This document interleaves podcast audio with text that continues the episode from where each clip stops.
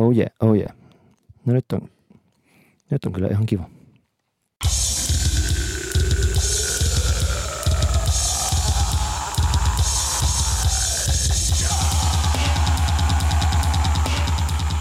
Hello ja tervetuloa PS Tykitellään syyskauden ties monenteko jaksoon. Ähm, hyvää iltaa, Oskari Onninen. Hyvää iltaa, Niko Vartiainen. Ja hyvää iltaa, graafikko, graafinen suunnittelija ja valokuvaaja Tero Ahonen. Hyvää iltaa. Hämättiinpä kuulijoita, tavattiin vaan kaksi bönthyä tuossa ennen introa. Voisinko suhauttaa nyt? Nyt saat, kun tämä temppu on tehty. Ai että. Ennen kuin mennään varsinaiseen leipäsisältöön, niin äh, muistutan, että tykätkää meistä Facebookissa. Päivitämme sinne silloin tällöin asioita ja käykää tilaamassa meidän podcast asian kuuluvista palveluista, kuten SoundCloudista tai Apple Podcasteista tai Spotifysta. Niin, tai kuunnelkaa sitä edes. Kuunnelkaa. Öm, meillä on tosiaan täällä vieras. Me haluamme tänään puhua levyjen kansitaiteesta. Oskari, miksi me haluamme puhua levyjen kansitaiteesta?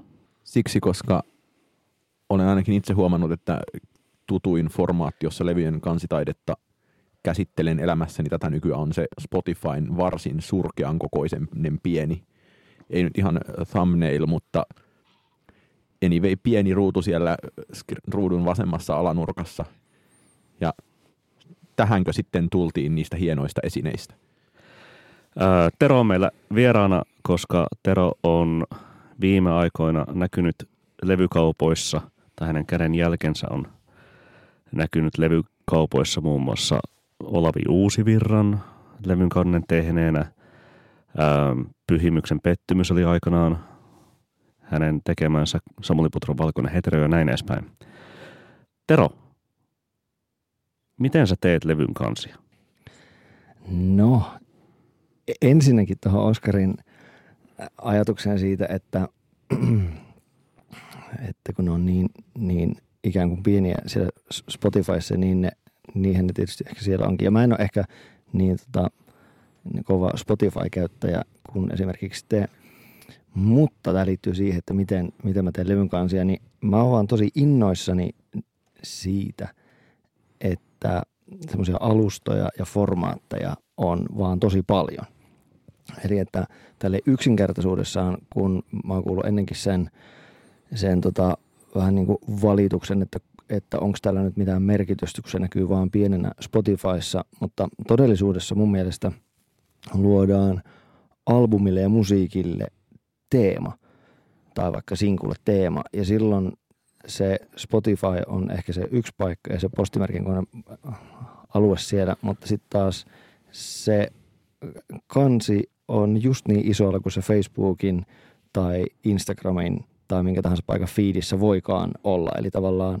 ihan saman kokoisena kaikki muutkin kuvat ää, niin kuin netissä nähdään. Ja sitten taas mitä kaikkea niin kuin mahdollisuuksia ää, videoja, video ja kaikki erilaiset muodot niin kuin tuo siihen albumin teemaan, niin se on, se on ensinnäkin vaan, se on vaan tosi siistiä, se on mun mielestä tosi kiehtovaa. Tai, ja siis antaa vaan mahdollisuuksia sen suunnitteluun. Niin, kyllä mä tietenkin ton ymmärrän ja mun mielestä on myös jännittävä ajatella ja itse asiassa nimenomaan, kun täällä on aika paljon tässä podcastissa aiemmin puhuttu näistä siitä, kuinka musiikki ja kaikki reagoi kaikenlaiseen digitaalisen struktuurin muutokseen, niin todellakin se, että, että kun sen kannen pitää tosiaan näyttää hyvältä siinä niin kuin 250 kertaa 250 pikselisenä siellä jossain nurkassa, ja sen pitää olla sellainen, että se jää muistiin, niin eihän tämmöistä tietenkään ole sitten joskus niin kuin 90-luvun CD-levyaikaan tai joskus niin kuin ennen sitä ajateltu, että, että pikemminkin se vaatii sit vaan niin kuin e-, ehkä erilaista graafista ajattelua. Mutta toki niin kuin sit se, mun mielestä niin kuin toinen puoli tässä on nimenomaan se, että, että niin paljon kun puhutaan siitä, että vinyylimyynti kasvaa, niin puhutaan aika pienistä määristä sitten kuitenkin yhä, ja se kasvaa myös merkittävissä määrin sen vuoksi, että tota, u- uusi vinyyli maksaa nyt helposti se niin kuin 25 plus euroa ja samaan aikaan cd nyt myydään niin kuin en masse, niin kuin ihan hirveänä bulkkina ja tosi paljon halvemmalla. Aivan, mutta ainakaan tosiaan mua suunnittelen, että se ei, se ei haittaa yhtään, vaan mä näen vaan mahdollisuuksia. Mutta, mutta onko se sellainen, pidätkö sä levystä esineenä silti? Ja onko se niin jotenkin se niin päätuote vai, me, vai meneekö nämä kaikki jonkinlaiseksi fuusioksi ja silleen, että pitää tehdä oikeastaan kaikki formaatit kerralla? No ne menee kyllä varmaan fuusioksi joo, mutta, tota, mutta mä, mä tykkään tosi paljon kaikenlaista esineistä ja mä tykkään vinyyliesineistä ja itse mä tykkään CD-esineistäkin, sillä mä, mä, mä eläisin ihan tosi mielelläni se CD-aikaa. Mun mielestä se on ihan, ihan nerokas. Semmoista varsinkin niin kuin sit, kun tuli tosi hienoja kaikkea pahvi, pahvipaketteja silleen. Se, siitä semmoista jevellistä mä en oikein, oikein välitä, mutta niin kuin, silleen, että siinä se on, CD on mun mielestä ihan tarpeeksi iso käteen, että se olisin ihan... Mieluummin digipack kuin niin, niin, jewel case. just niin. Öm, no mikä, jos yleisesti ottaen ajattelet, mikä on hyvä levyn kansi, ja sitten toisaalta ajattelet, että mitä, mikä on hyvä levyn kansi vuonna 2019, ottaen huomioon kaiken sen, mitä, mitä levyn kannalta vaaditaan, kaikki nämä formaatit huomioon ottaen, niin mitä ajatuksia se sinussa herättää? No se herättää oikeastaan ainoastaan sen ajatuksen, että mulla on tosi tärkeää, että musa ja siihen liitetyt visuaaliset asiat on käsikädessä ja ne tukee toisiaan tai, tai vaikka sitten on jotenkin ristiriidassa jotenkin, jotenkin oivaltavasti, mutta että mun mielestä kaikki liittyy siihen. Jos sä otetaan vaikka joku sun tekemä levyn kanssa, esimerkiksi vaikka Mikko Joensuun Aamen trilogia, niin miten sä sitä lähdit tekemään? No se, no, se on ihan kyllä hauska, hauska esimerkki. Mikko on, Mikko on visionäärinen tyyppi, niin kuin toki tosi moni, moni näistä, kenen kanssa mä oon päässyt tekemään, tekemään työtä. Ja se oli, se oli niin aikamoinen prosessi. Siihen liittyy kaikkea sellaista, että mä ehdotin Mikolle sellaista dogmia, että mitä jos mä kuvaisin ensinnäkin kaikki asiat, mitä liittyy koko Amen trilogiaan, että jos mä kuvaisin ne filmille, ihan vaan sen takia, että se kiehto ja kiehtoo mua. Esineet kiehtoo. Niin, no, ja, ja myös kamerat kiehtoo, niin, mm. mutta noin niin kuin, että se kiehtoo filmi noin niin semmoisena kuva, taide, taidemuotona tai, tai kuvausmuotona. Mutta, mutta se on tietysti vaan, vaan yksi tekniikka, mutta se tekniikka vaikutti tosi paljon siihen, miten me, miten me siis tehtiin asioita. Jos, mä tykkään ehkä tälleen esimerkkiä tarinoiden muodossa, muodossa vaikka ajatella monesti asioita, niin Eimen ykkösessä Mikko on, on tota niin, niin, sitä ei ehkä ensi silmäykseltä osaa sanoa, että onko se, onko se hiekka-aavikolla vai, vai missä se on, mutta se on siis tuossa ihan tuossa meren jäällä. Ja sitten... Helsingin edustalla. Joo.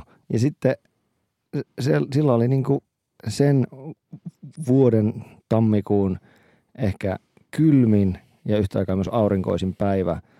Ja mä kuvasin semmoisella kameralla, jossa on kymmenen kuvaa per filmi.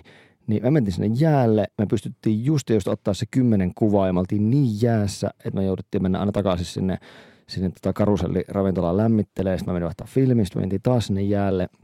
Ja tilanne oli niin kuin tosi lupaava ja samaan aikaan mä ajattelin, että tämä koko hito homma lipsuu niin, niin kuin meidän käsistä, koska aurinko alkaa laskea ja meillä ei ollut vielä hirveästi kuvia ja sitten se, se niin kuin me pelätään, että nyt me mokataan tämä meidän tilaisuus. Ja sitten tietysti jossain vaiheessa niitä kansien pitää olla niin kuin valmiitkin, että ne kerkee tehtaalle. En muista mikä siinä oli silloin se deadline, mutta no sitten lopputulos olikin se, että, että jos mä olisin kuvannut vaikka nopeammalla systeemille, niin me oltaisiin varmaan lähetty sieltä jo kaksi tuntia aikaisemmin pois, mutta nyt me sitten oltiinkin se hitauden takia siellä niin kauan, että aurinko rupesikin laskemaan ja siihen tulikin semmoinen ihan älytön varjo, joka sitten tavallaan olikin se koko homma juju. Niin tämmöistä tavallaan random, random asiat ainakin mua kiehtoo, kiehtoo aika paljon, että, että tavallaan laitetaan, tai mikä nyt sitten semmoinen dogmin idea onkaan, niin että pakotetaan itse se johonkin formaattiin, niin se ainakin vähentää vaihtoehtoja, joka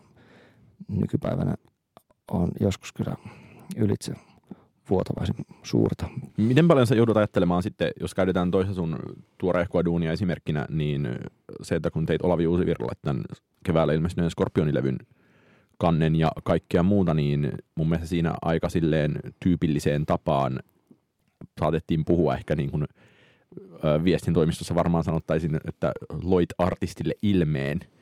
Ja se, kyse ei ollut pelkästään niin kuin levyn kannesta, vaan siinä oli logoa ja logoa sitten Olavi on käyttänyt keikoilla asusteissaan ja Se on Instagramissa profiilikuvana ja näin edespäin. ja, ja tavallaan se, että missä vaiheessa, kun sä oot kuitenkin jonkin aikaa näitä nyt tehnyt, niin onko huomannut, että ensinnäkin ollaan alettu vaatia, että tehdäänkin yhtäkkiä niin tämmöistä jotenkin tosi kokonais- tai aiempaa kokonaisvaltaisempaa ilmettä ja ikään kuin, että kaikki mihinkä, mikä artistiin liittyy ja toki niin kuin varmaan enemmän mainstreamissa tämä tapahtuu kuin, niin kuin indiemällä musiikissa, niin, mutta että kaikki mikä artistiin liittyy, niin jotenkin rakennetaankin tämmöisen niin kuin yksittäisen niin kuin ilmeen tai ehkä brändinkin ympärille. Aivan. No mä en osaa sanoa sitä, että vaaditaanko sitä, mutta semmoinen ainakin mua itseeni äh, kyllä inspiroi ja kiehtoo, että, että miten useasti nyt uusi albumi sitten aina tuliskaan, niin jotenkin tuntuu mukavalta, että albumilla on selkeä, selkeä teema. Ja sitten se niinku tietyissä tapauksissa aika luontevasti sitten jatkuu moniinkin, moniinkin paikkoihin, mutta ne on sitten ihan vaan nää, niin kuin todella moni asia, aivan vaan niin kuin artisti, artisti tai bändi, bändikohtaisia, että minkälainen koko artistin semmoinen niin presenssi on. Ja sillä tavalla, että, että mä osaan sanoa, että kenelle tälle niin yleistä, että kenelle kaikille Mm. mikä, minkäkinlainen niin brändäys tota, sopisi. Mutta siihen liittyen joskus mä mietin joitain semmoisia tilanteita, että jos artistilla on todella, todella kova semmoinen someaktiivisuus kuvien kanssa, niin sitten välillä mä niin mietin, että miss, missä, on se, missä on se huolellisesti monien päivien ja tuntien ajan te, tehdyn kuvan niin arvo sellaisessa tosi isossa määrässä kaikkea kuvia. Et se on semmoinen mun oma, oma juttu, mitä mä joskus, joskus mietin, mutta se on ehkä sitten toinen, toinen juttu. Mutta että kyllä se ehkä liittyy sit siihen, että silloin jos sitä kuvamäärää ja yleensä sisältöä on aika paljon, niin silloinhan tavallaan siitä on ehkä etua, että siinä toistuu joku yhtenäinen teema, joka yhdistää se ehkä siihen. Mut Jos puhutaan vaikka tästä niin kuin Uusivirran levyn tapauksesta, niin saiko sä briefin, että logo olisi kiva ja niin kuin, tee jonkinlainen logo vai se on, että levyn nimi on Scorpion ja niin kuin, tässä on tämmöinen niin kuin logoajatus ja et missä määrin sulla on niin kuin tommosessa vaikka sit ollut vapaat kädet? Kerro, mitä saat NDAiden puitteissa No siis, kertoa. no siis Olavi on todella, todella hyvä syöttämään mulle. Me ollaan, me ollaan hyviä ystäviä ja sitten me ollaan tehty jo niin, niin paljon yhdessä kaikkea, että siinä on, siinä on kyllä todella mukava semmoinen semmoinen luottamus toiseen, niin Olavi on tosi hyvä syöttämään kaikkea semmoisia mielikuvia ja adjektiiveja ja ajatuksia ja, ja sieltä tulee niitä silleen tosi, tosi paljon ja sitten mä niinku siinä samalla kun se puhuu ja, ja kuvailee se musa jollain vaikka elokuvilla tai sanoilla tai moottoripyörällä tai nahkatakilla tai, tai Scorpio Rising tai jotain sellaista. Ja sitten, sit, sitten tota, sit mä niinku yritän muodostaa siitä kaikesta jonkun, jonkun semmoisen oman kuvan. Ja sitten mä teen monesti demoja ja jo- joskus otetaan ihan vaan niin demokuviakin ennen kuin mennään varsinaisesti kuvaamaan. Ja ei- eihän sitten mitään ihmeellistä ole, mutta, mutta sille, että sitä kyllä lähdetään tekemään ihan sille, sille huolellisesti. Ja ehkä jopa mon, montaa teemaa, niin kuin vaikka tässä Scorpionin levyssä tehtiin montaa teemaa yhtä aikaa ja sitten tavallaan päätettiin jossain vaiheessa, että mikä tuntuu parhaalta samaan aikaan, kun levy valmistui niin silleen, mutta mutta vielä, jos tämä logo juttu nopeasti, niin mun oma ajatus oli nimenomaan aluksi, että no, okei, jos levyn nimi on Scorpio, niin ei ainakaan tehdä Scorpionin logoa. Mutta se sitten syntyi. Mut ja se se, on aika sitten- tuommoinen iskevä, iskevä graafinen, tosi tuommoinen, kyllä se on silleen niin kuin aika tunnistettavakin, kun sitä on jo hetken aikaa tuijotellut. Kyllä, ja mullahan, mullahan on siis hieno, hieno tiimi tuolla mu- mun studiolla. Tämä moni, moni tämmöinen vahva asia on myös yhteistyötä mun, mun työntekijöiden, kuten tässä tapauksessa Jessen, Jessen kanssa. Ja sillä tavalla, että tavallaan tässä on niin kuin paljon, paljon semmoista paljon pallottelijoita silleen, että mä tykkään tosi paljon sitä yhteistyöstä ja, ja ideoiden vaan heittelystä ja joku ottaa kopin ja sitten, sitten siitä, siitä syntyy niin semmoisen huolellisen prosessin jälkeen mahdollisesti sitten jotain, jotain vahvaa.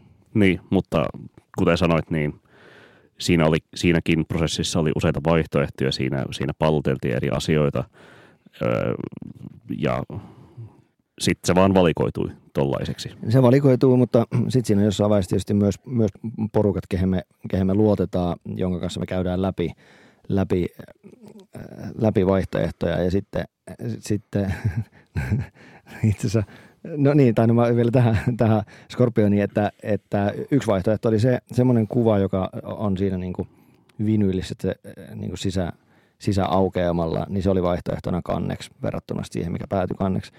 Mutta mulla tuli tämmöinen, tämmöinen että mikä sitten niin sopii musaan, kun loppujen lopuksi musa alkaa olla masteroitua ja me, me kuullaan sen soundi ja sitten me katsotaan kuvia, niin tästäkin nyt on, no tämäkin kyllä liittyy tuohon Eimen, eli Mikko Joensuu Eimen kakkoslevyyn, mutta mä voin yrittää lyhyesti kiteyttää.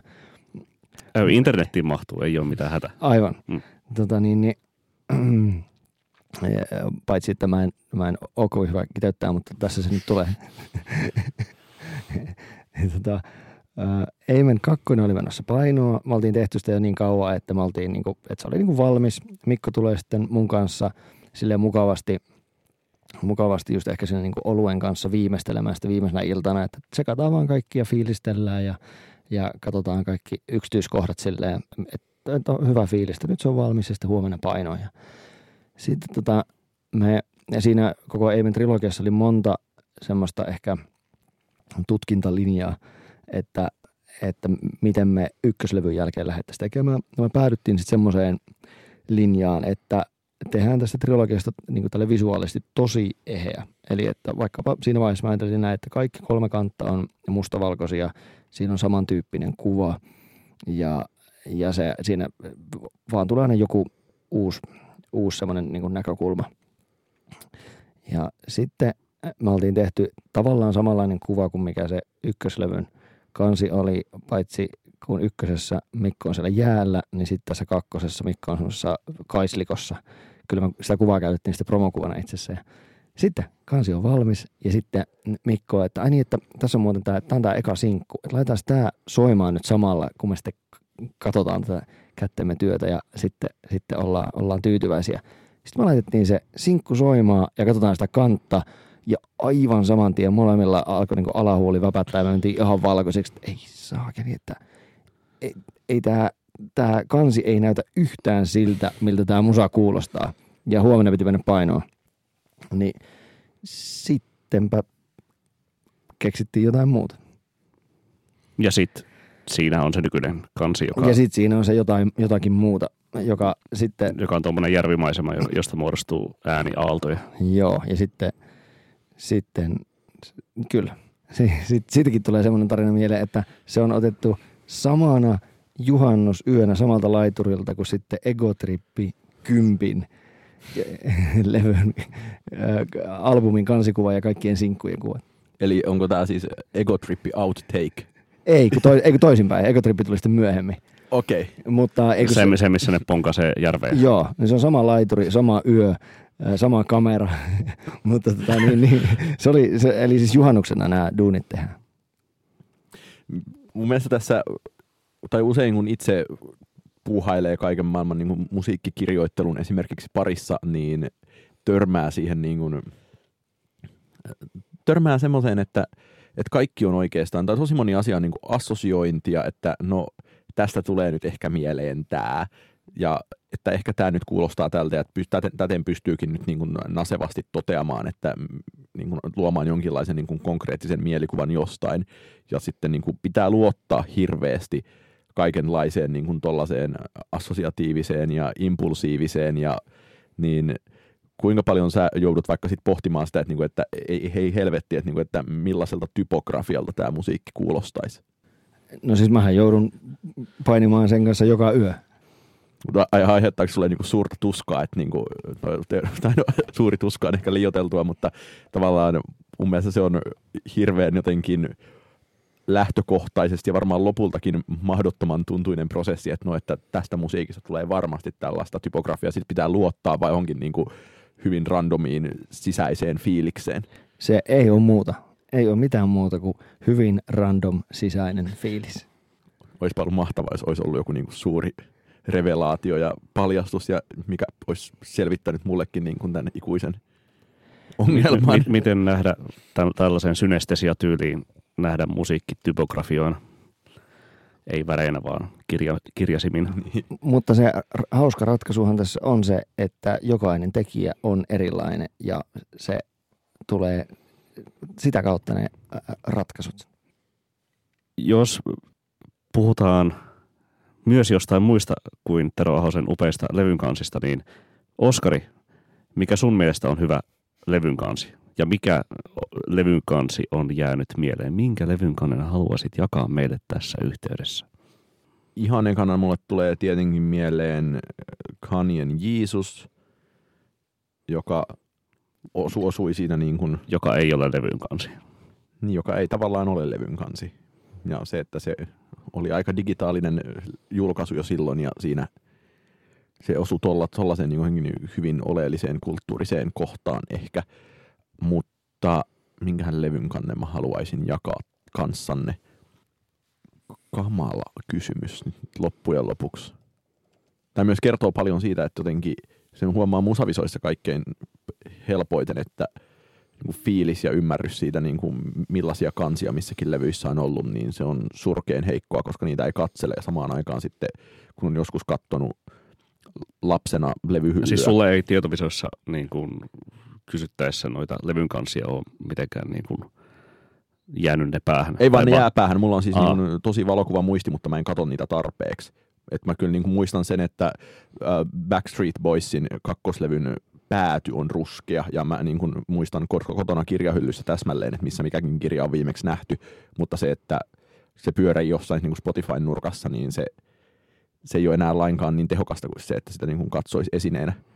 No ehkä, ehkä siis mulle tulee, seura, tuli mieleen, että mä oon pitänyt tosi paljon siis tosta uh, Dirty Projectorsin niin kuin sinipunaisesta. Siitä, siitä, siitä motiivista, joka toistuu levystä toiseen. motiivista, kyllä. Ja se on jotenkin, se, sitä on varjoitu tarpeeksi ja se on ainakin pitänyt sen niin kuin bändin uran ja niin kuin systeemin yllättävän yhtenäisen. Se on tosi hyvä, hyvin te- teemoitettu ja brändätty, vaikka se ei ole sit niin kuin silleen lainkaan sitä. Niin, se on siis aika aikaisessa vaiheessa ennen, Kyllä, ennen Bitte Orkaakin muodostunut heille tällaiseksi motiiviksi. Joo, mutta se, se nyt tuli ekana mieleen hyvänä juttuna. Mä voisin nostaa esille siis, mistä mä niin kuin itse – niin kuin, tavalla toisella on, on pitänyt aika paljon, mikä on siis tosi jotenkin yksinkertainen ja ehkä siis samalla tavalla kuin pidän Factory Recordsin graafisista levyn kansista ja, ja noista tuota, niin kuin kaikenlaista kikkailuleikkauksista ja näin edespäin. Voit? Hard fi. Ää, ei, mutta siis ei se nyt niin kuin, no kyllä se nyt menee vähän kauas.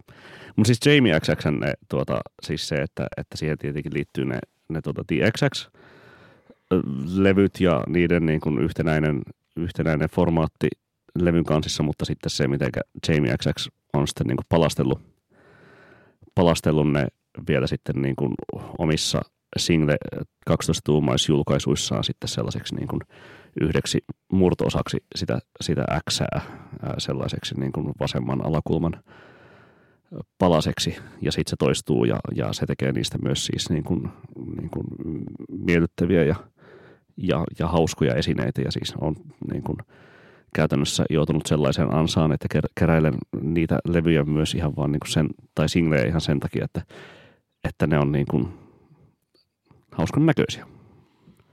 Vaikka ehkä niin kuin Loud Placesin remix-single ei olisikaan se niin kuin kaikista haluttavin esine musiikillisesti omistaa. Se mulle tuli itse asiassa tässä nyt mieleen, että en mä tiedä onko tämä mitenkään paikkansa pitävää, mutta tällaisena random fiiliksenä, niin et ehkä se, että kun huomaa nyt erityisen selkeästi, että, että artistit vaikka kun julkaisevat uusia singlejään, niin ikään kuin album cyclen mukaan se visu muuttuu ja niitä tiputetaan nimenomaan niin kuin samanlaisilla, samanlaisella visulla X-singleä sitten levy perään – niin ehkä, ehkä tähän liittyisi se, että ja tähän niin kuin tämmöiseen luodaan artistille ilme kautta brändiajatteluun, niin että tuntuuko musta vaan vai onko jotenkin mahtavia valokuvia, joissa ei ole artistia itse, niin ehkä vähemmän kansissa kuin aiemmin, koska semmosia ehkä aloin kaivata äsken.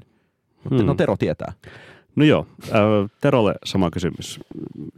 Jos ei puhuta omasta tuotannostasi, niin mistä levyn kannesta pidät ja minkä haluaisit meille jakaa? Minkä olisit halunnut tehdä itse?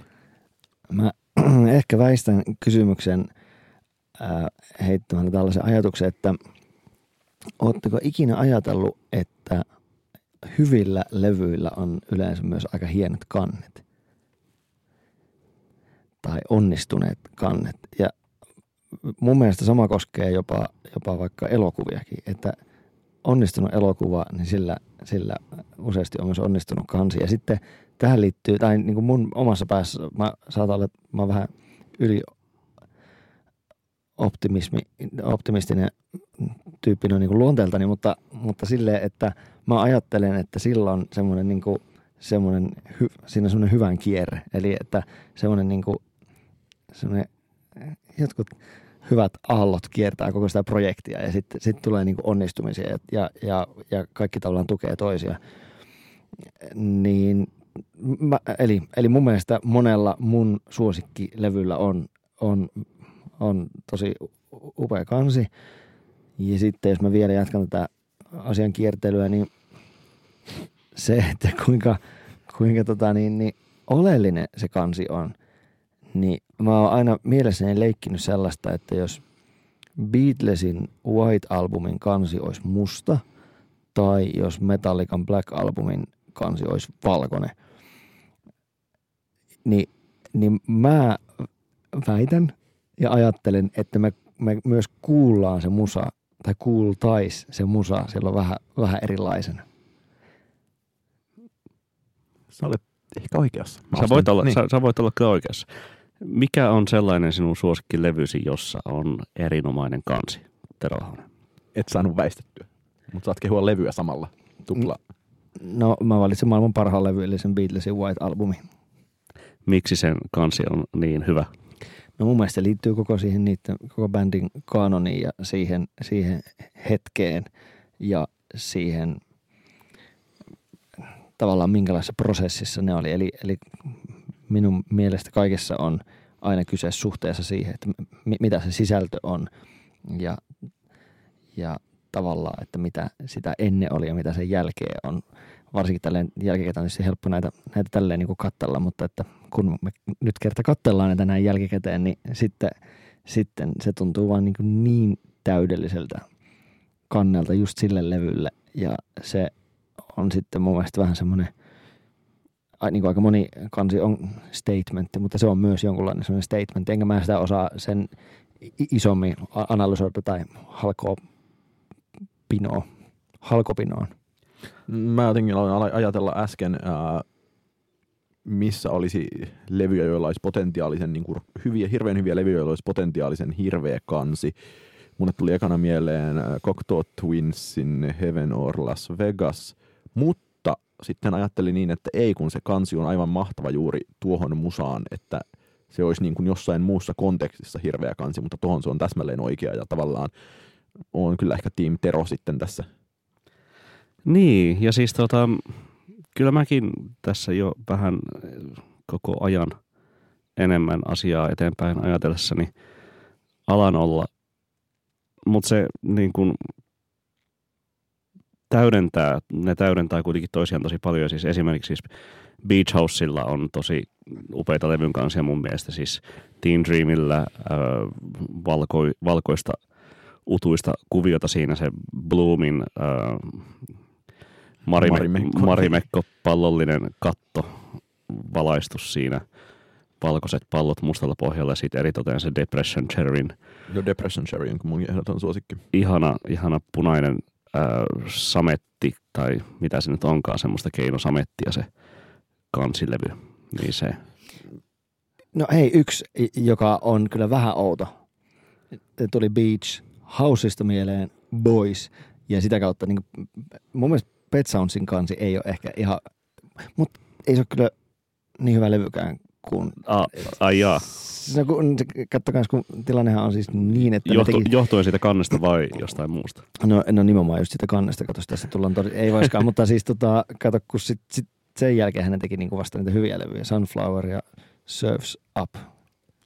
Mitä sä Tero ajattelet siitä, että kun on selkeästi tapahtunut tämä tällainen mm, musiikin jonkinlainen uusi esineellinen käänne, tarkoitan sillä sitä, että ne, jotka ostavat musiikkinsa fyysisessä muodossa, niin tavallaan ostavat sitä ehkä taas niin kuin vinyylinä sitten ja suhtautuvat siihen niin kuin esineeseen ehkä vakavammin kuin jossain vaiheessa on suhtauduttu.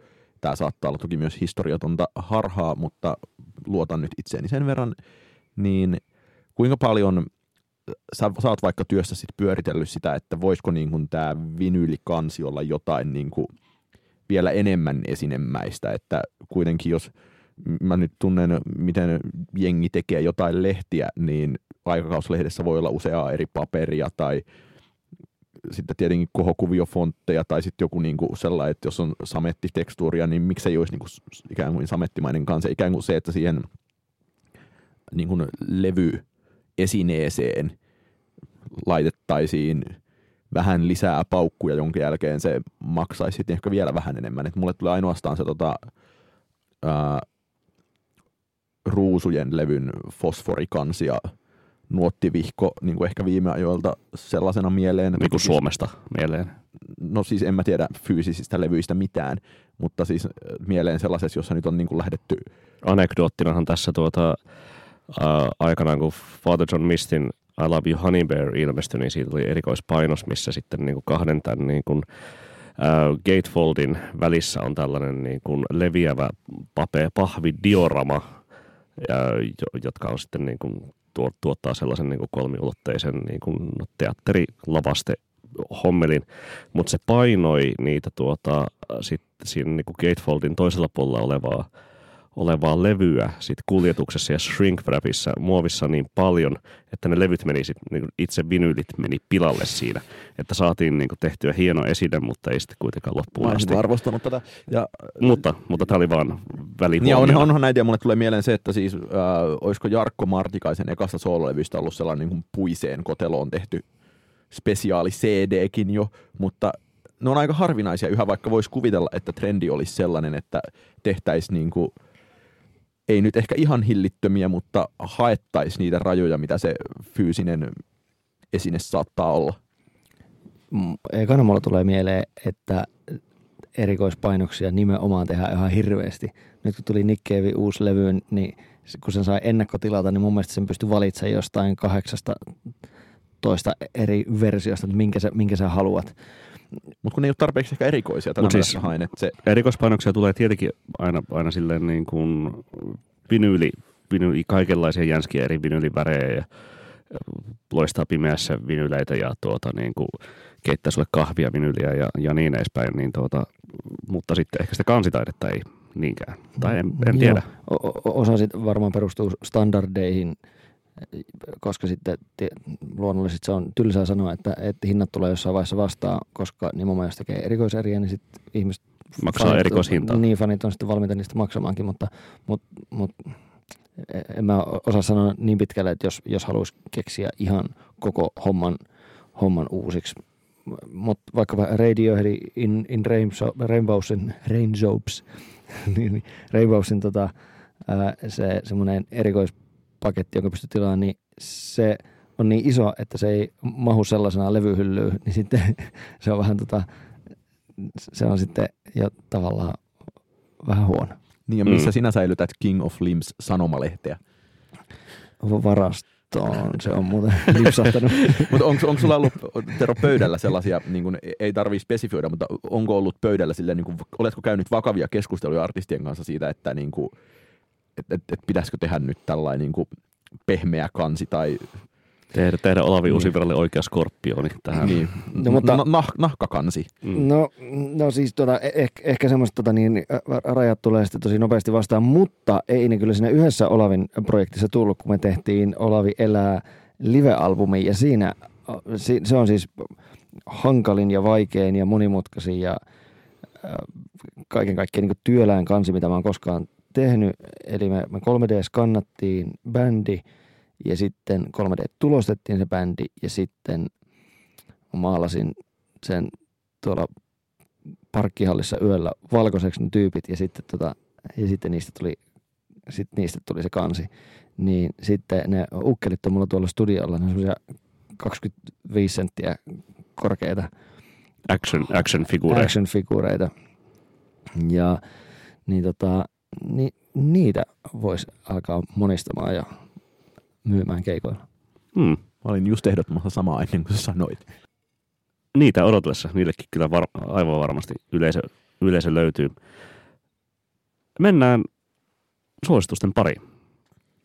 Annetaan vieraamme aloittaa. Tero Ahonen, mitä suosittelet meille ja kuulijoille tänään?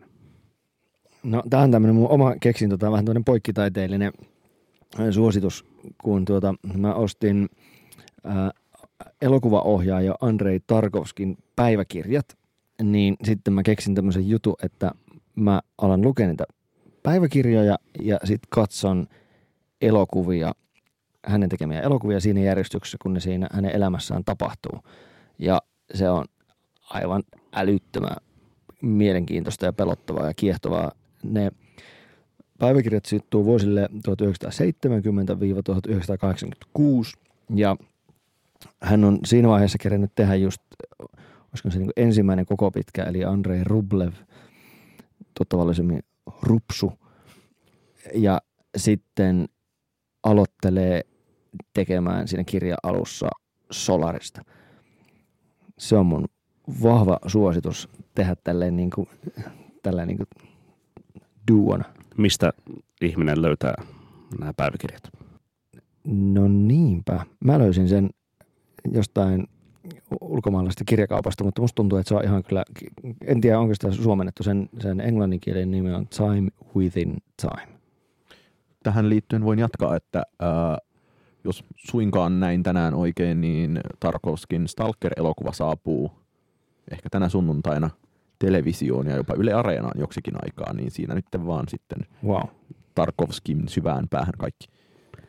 Oskari, mitä suosittelet? Ää, mä voisin suositella ää, 100 Gex yhtyeen, ehkä se lausutaan Gex, yhtyeen keväällä ilme, nyt ilmestynyttä levyä 1000 Gex, joka on muistaakseni 23 minuuttia, eli kanyötäkin vähemmän mm, hirvittävää digitaali pop-mättöä. Semmoista niin kuin Slay Bells tapaisi One Out Tricks Point Neverin. Labels, One of Tricks Point Never, myös Tough Alliance on mainittu. Ja sitten kun se, siinä on vielä mukavaa, että kun se on tosi sopiva annos sellaista niin kuin äkkimakeaa, jonka sisällä on piikkejä, niin sitten kun siihen tottuu, mihin ei me hirveän kauaa, niin sitten voi kuunnella tuoreen remixin, jonka tota PC Musicin A.G. Cook on tehnyt Money Machine biisistä, ja se vasta kuulkaa päriseekin, että on musta on tuntunut siltä, että mulla ei niin kuin Airpodien bassot riitä siihen murinaan, mitä sieltä olisi tulossa. Niin ehkä se on niin kuin tämän vuoden tämmöinen, mm, mä en tiedä kauan mä jaksan tästä intoilla, mutta tämän vuoden tällainen niin kuin kokeellisen sekoilupopin jonkinlainen lyhyt ja makea hetki, Kauan- johon kannattaa tutustua. Kauanko sä aikanaan jaksoit intoilla Slay Bellsin Treats-levystä vuonna 2010? Mä kuuntelin sitä ihan helvetin paljon samalla, kun mä ajoin golfkentällä golfpalloja rangelta semmoisella autolla ja sitten semmoiset golfukot aina yritti tähdätä muhun, kun mä olin siellä autossa. Niin siellä mä sitä kuuntelin. Mä kuuntelin sitä kyllä sen yhden kesän tosi paljon, mutta oon mä kuunnellut sitä jossain määrin sen jälkeenkin. Enkä missään nimessä unohtunut, vaan, unohtanut, vaan pikemminkin ajatellut, että olipa tämä silloin jännittävää ja pelottavaa ja hauskaa ja olipa tämä sitten lopulta aikaansa edellä. Mä tykkäsin tosi, tosi paljon siitä äh, Crown on the Crown sinkusta silloin, kun se joskus räjähti silloin 2009 syksyllä ja sitten 2010 toukokuussa, kun se ilmestyi, niin se levy, niin mä asuin Pieksämäellä ja, ja olin paikallislehdessä ensimmäisessä toimittaja kesätyöpaikassani töissä ja kuuntelin sitä sen niin kuin muutaman viikon. Sitten se esi- esiintyi samana kesänä Primaverassa. Ää, ja se keikka oli ihan valtavan hyvä. Ää, Eikö se ollut Flowssakin siellä? se oli Flowssa sitten samana Joo. kesänä, saman kesän lopulla sitten myös. Ää, mutta siis sen in, tosi intensiivisen kolmen viikon ajanjakson jälkeen, niin äm, siis se oli niin kuin sellaista, että kun, kuin olisi syönyt UFO-karkkeja liikaa, siis sellaista niin kuin tosi kirpeitä ja piikkejä sisältävää, jo, johonka ei ole sitten vaan, vaan palannut, mutta tällä viikolla kuuntelin sitä hetken ja sehän oli ihan hauskaa musaa. Olisipa siihen saanut ihanan kannen itse asiassa kuvaamalla ufokarkkeja. Ja, mutta ehkä, ehkä mä voin bonussuosilla myös äh, Jimmy Eat Worldin Clarity-levyä, joka tuntuu avanneen mulle nyt jonkin sellaisen emorokkijutun, jota olen tälleen syksyllä kaivannut. Mä voisin suositella Destroyerin uutta Crimson Tide-kappaletta, joka on ihanaa jatkumoa sille viime tai toissa vuoden Ken-levylle ja samalla paluuta Kaput-levyn pitkiin kaariin ja ää, aika briljanttiin laulun kirjoittamiseen. Siinä yhdis- yhdistyi sen Kenin soundit ja Kaputin kirjoituksellinen tunnelma. Oliko se sinulle takuu hyvää Destroyeria? Se oli taku hyvä Destroyer. Mä pidin sitä Ken-levystä ihan, mutta se ei ollut kyllä ihan samalla tasolla sen tuota, ää, Poison Seasonin tai varsinkaan Kaputtin kanssa. Ähm, mutta antaa odottaa hyvää tammikuun Have, Me Met, Have We Met-levyltä. No niin, kaput. Mitä sitten seuraavaksi? Se on Kapuilta varmaankin seuraavaksi Kaput. Kiitoksia vierailusta, Tero Ahonen. Kiitos. Ää, onko sulla lisättävä Destroyeriin tai Slaybellsiin tai muihin, muihin tässä mainittuihin artisteihin? No kohtaan se on just Jingle Bells. Niin, ja Mariah Carey'n All I Want for Christmas is You. Oletteko muuten kuulleet vielä kaupoissa tai missään ulkoilmassa Last Christmasia tänä vuonna? En oo, mutta ehkä kuuntelen sen heti, kun kävelen tästä kotiin. Ehkä on hieman liian aikaista. Ehkä. Mutta se kaikesta hyvästä, pahasta ja muustakin tällä erää. Kiitoksia Tero, kiitoksia Oskari. Kiitos. Kiitos, kun sain tulla. Aivan mahtavaa. Ei sitten muuta kuin PS Tykitellään.